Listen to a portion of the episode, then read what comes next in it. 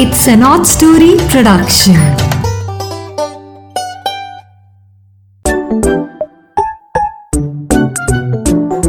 hello दोस्तों, मीरा की नैया में आपका स्वागत है। हाँ बहुत सारे बच्चे आ रहे हैं, बहुत अच्छा लग रहा है। चलो चलो चलो, जल्दी से सवार हो जाओ मीरा की नैया में। हम्म और हमें है, ज़ोर भी लगाना है। इस सागर में मछलियाँ बहुत हैं। लेकिन ये किताबों का सागर है ना? कहानियों का सागर है। यहाँ से मछलियाँ पकड़ना मुश्किल भी हो जाता है। ज़ोर लगाओ, फंस गई एक, फंस गई। ओहो, खींचो खींचो, सारे मिलके खींचो। वाह अरे वाह! ये जो मछली है, इससे बहुत अच्छी खुशबू आ रही है। अरे वाह, फूलों के जैसी महक। वाह, आज हम आपको सुनाते हैं कहानी एक फुलवारी की। और कहानी का नाम है फुलवारी। सेठ जगदीश पाल जी की कोठी को कौन नहीं जानता था। अपने इलाके की इकलौती कोठी थी जो पाँच एकड़ में बनी थी। कोठी तो राजसी ठाट का जीता जागता नमूना थी ही, पर उसके आसपास के बागीचे थे उसकी असली चर्चा का विषय। बागीचे क्या कमाल के थे। देश विदेश से लाए हुए पौधों की किस्मों की बेहद खूबसूरत फुलवारियाँ। कहीं बड़े बड़े पाम तो कहीं छोटी छोटी तरतीब से कटी रंग बिरंगी झाड़ियाँ। कहीं आमों से लदे पेड़ तो कहीं अमरूदों से झुकी डालियाँ। दीवारों पर चढ़ती हुई अनगिनत रंगीन लताएँ एक दूसरे से विभिन्नता की होड़ लगाती हुई।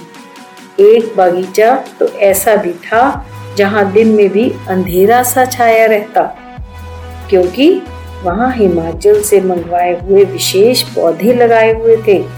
वहाँ हवा में सौंधी सौंधी नमी रहती थी और गर्मी में भी ठंडक महसूस होती थी। फूलों की कतारें हरी घास के आसपास ऐसी लगती थी, जैसे किसी बच्चे के जन्मदिन पर सजे गुब्बारे। इन सारे खूबसूरत नज़ारों को सजाने और संवारने का श्रेय जाता था सेठ जगदीश पाल के माली सीताराम को। वह बेहद ईमानदार, मेहनती और चुपचाप काम करने वाला इंसान था। उसी बाग के एक कोने में, छोटे से क्वार्टर में वो अपने परिवार के साथ रहता था। सीताराम की पत्नी सुशीला सेठ जी के घर साफ़ सफ़ाई करती, जो भी दोनों को मिलता उससे उनके छोटे से परिवार का गुजारा चल रहा था।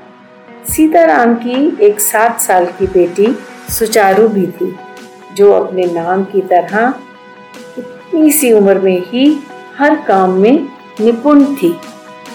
माँ के हर काम में वह हाथ बताती थी और रात को पिता के सिर में मालिश भी करती थी। दोनों की आँखों का वह तारा थी। उसके पिता को एक ही बात का दुख सताता था। कि वह इतनी होनहार बच्ची को किसी स्कूल में शिक्षा नहीं दे पाते थे। उसे पढ़ने का शौक तो था, पर सीताराम अपनी इस छोटी सी नौकरी से इतना नहीं कमा पाता था कि उसे किसी पाठशाला में भेज सकता। घर बैठे बैठे दोनों माँ बाप से वो जो भी सीख पाती थी, सीख लेती थी। इधर सेठ जगदीश पाल की भी एक इकलौती बेटी थी, प्रिया। प्रिया को उन्होंने बड़े नाजों से, बड़े ऐशो आराम से पाला था। चांदी के बर्तनों में खाना, मखमली बिस्तरों पर सोना और रेशमी कपड़े पहनना, ये सब तो उसके लिए एक आम बात थी। उसने कभी नंगे पाँव चलकर नहीं देखा था। हर तरफ़ नरम कालीन बिछे थे। हर कक्ष में उसके सुख सुविधा का अनगिनत सामान मौजूद था। खिलौनों का तो एक अलग ही संसार था उसकी उस कोठी में। सेठ सेठानी हर विदेश यात्रा से उसके लिए अनोखे खिलौने लाते थे। वह शहर के सबसे बड़े स्कूल में पढ़ती थी। ईश्वर की हर कृपा के बावजूद प्रिया में एक बहुत बड़ी कमी थी। वह इंसानियत से कोसों दूर थी। उसे लगता था नौकर चाकर तो सिर्फ़ सुख देने के लिए होते हैं। उनके मुँह में ज़ुबान नहीं होती। वह रोबोट की तरह हर काम करते रहते हैं। ना उन्हें भूख लगती है, ना प्यास लगती है, ना ही कोई दुख और दर्द होता है। और उन्हें कुछ कहना चाहिए ही नहीं, नौकर तो कुछ बोल ही नहीं सकते।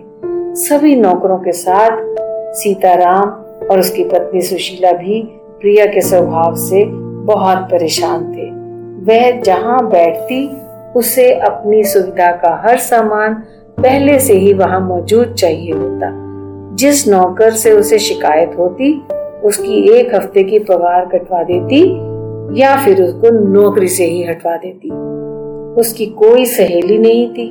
माँ बाप ने इकलौती संतान होने के नाते उसे इतने लाड प्यार से पाला, वह जान नहीं पाए कि प्रिया गलत वैल्यूज़ ले रही है।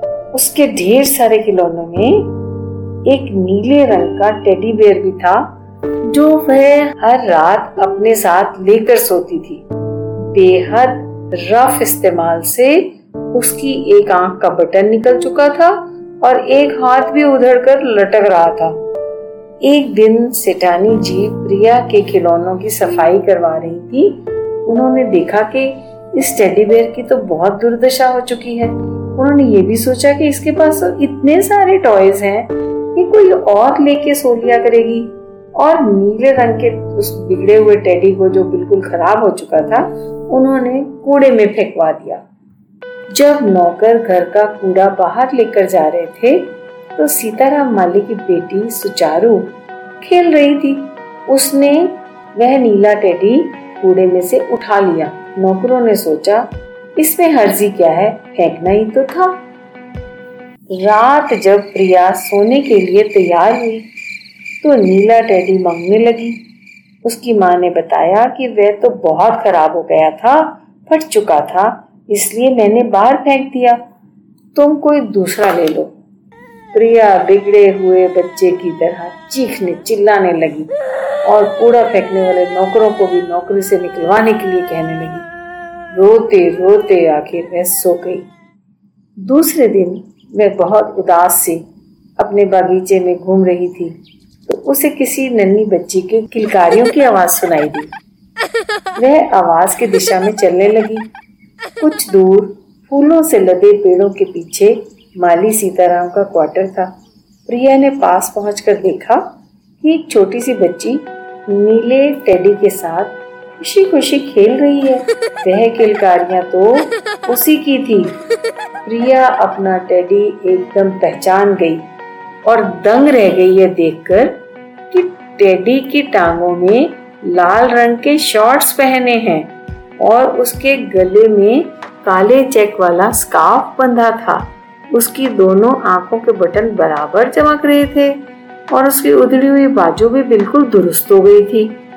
प्रिया यह बदलाव देखती रह गई। जीवन में पहली बार उसने किसी नौकर के बच्चे से बात की। तुम कौन हो? यह टेडी तुम्हें किसने दिया? सुचारू प्रिया से पहली बार मिल रही थी।